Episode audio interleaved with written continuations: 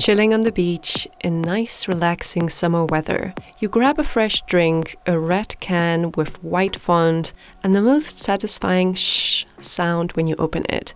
Without saying the name, you will know what I'm talking about Coca Cola, one of the most long standing and recognizable brands worldwide. It's sold nearly 1.9 billion times a day and has a logo recognized by 94% of people worldwide talk about a massive impact. Impact doesn't say whether it's good or bad, it's some kind of impact. Welcome to the fifth season of Red to Green on history for the future of food. Stick around till the end to find out how this story may relate to the present and future of food tech. Let's jump right in. You're listening to Red to Green, the audiobook style podcast on food tech and sustainability, moving the food industry from harmful to healthy from polluting to sustainable, from red to green. In April 1985, the Coca Cola Company decided to discontinue its most popular soft drink and replace it with a sweeter formula it would market as New Coke. As soon as the decision was announced, a large percentage of the US population boycotted the drink and made sales plummet for the company. Outrage over pulling the original Coke recipe off the market was high, and after only 79 days of introducing new Coke, the product was pulled from shelves and the original Coke returned. So, what went wrong? First, let's look at why the company decided to change its formula in the first place. Coca Cola has been around since 1886 and this is an absolute little side note, but I'm researching Monsanto and the history of Monsanto right now. And few people know that Monsanto was pretty much dependent on Coca Cola for the first couple of years. It started out creating saccharide, which is a replacement for sugar, and Coca Cola decided to go with saccharide instead of sugar because it's cheaper without actually telling people about it. And then they also increase the caffeine content in their drinks, also with caffeine created by Monsanto extracted from tea leaves. Back then, Coca Cola was faced with issues regarding a potential regulation of caffeine because it's a, you could say, like a drug. Interestingly, the regulators were much more concerned with the caffeine than the cocaine in Coca Cola. Funny how things change, eh? But back to the original script. Since 1886, it has created a close bond with its customer base, especially in North America.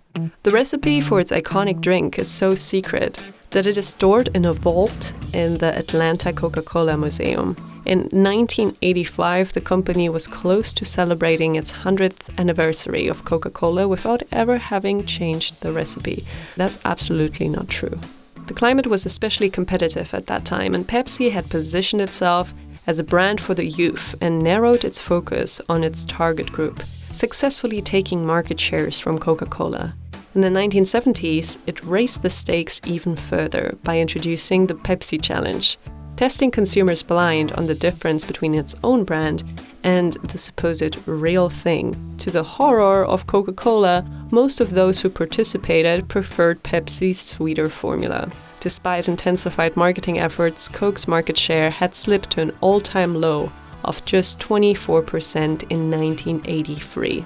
The problem seemed to come down to the product itself. We need to change the product. As the Pepsi Challenge had highlighted millions of times over, Coke would always be defeated when it came down to taste.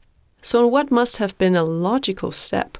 Coca Cola developed a new formula and conducted 200,000 taste tests to see how it fared. The results were overwhelming. Not only did it taste better than the original, but people also preferred it to Pepsi Cola so it should be all foolproof. Coca Cola decided it was time to make a drastic decision that to this day is considered extraordinary in the history of brand marketing.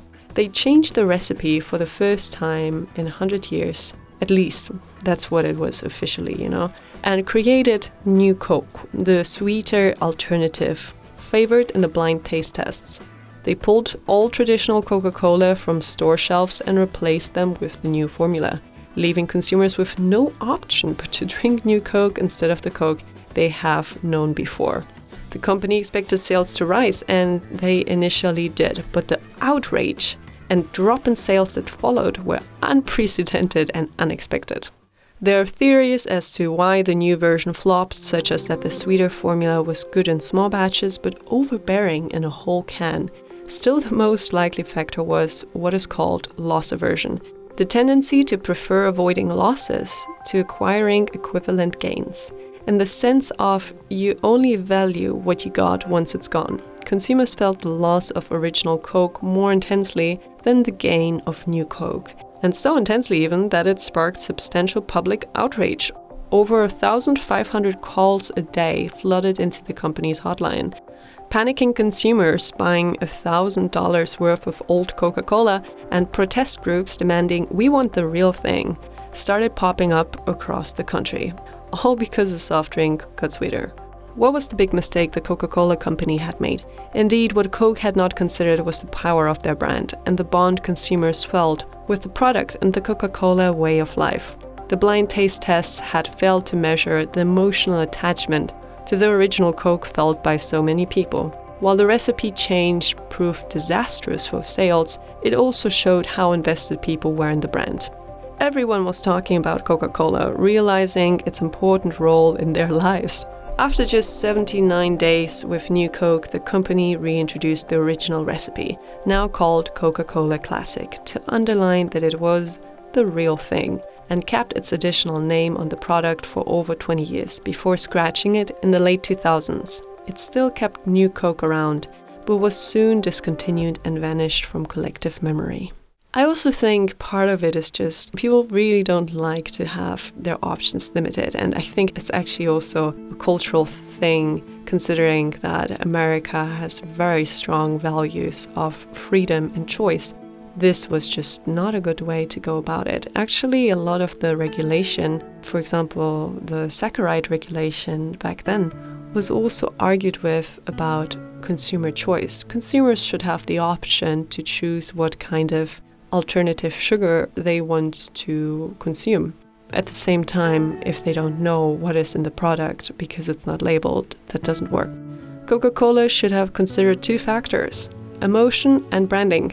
The company was the first to establish the drink and had the original status, which is often used in its advertising, such as in the 1942s. The only thing like Coca Cola is Coca Cola itself, the real thing. By creating New Coke, the company made consumers feel like what they had been drinking, loving, and supporting was not the real thing all along and made them feel betrayed. Breaking down the brand's importance for Americans to a simple matter of taste was simply misguided, and in retrospect makes it obvious that the product was destined to fail. They had thrown away a relationship cultivated for nearly 100 years in favor of a dip in sales. Also, people can behave differently in user research than they do in real life. The tests had people drink one or two sips of each cola in isolation and then decide which they preferred based on that. The problem is that's not how people drink cola in real life. They might have a can with a meal and rarely drink just one or two sips. Sometimes it's actually massive portions. The new Coke failure shows that marketing is about much more than the product itself. It's not about the product, but what it means to people. Take the example of alternative proteins. While it's important to stress product properties and advantages, such as how it tastes like meat and how it's healthier and how it's more sustainable, storytelling is key. Consumers like to feel like they are part of something bigger, a way of life. Coca Cola has been selling overpriced sugary liquids not by talking about features, but by talking about a desirable life.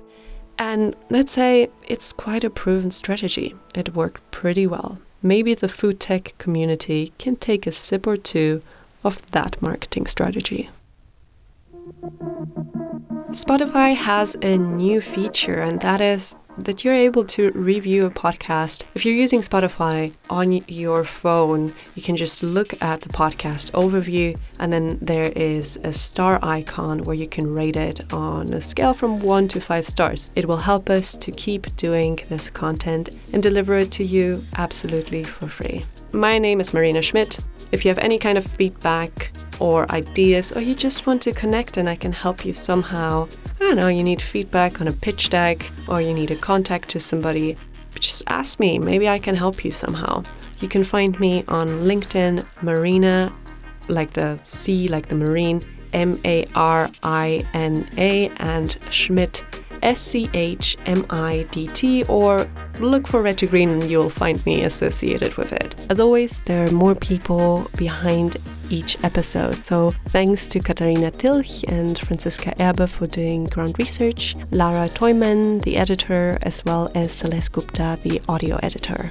Until next time, let's move the food industry from harmful to healthy, from polluting to sustainable, from red to green.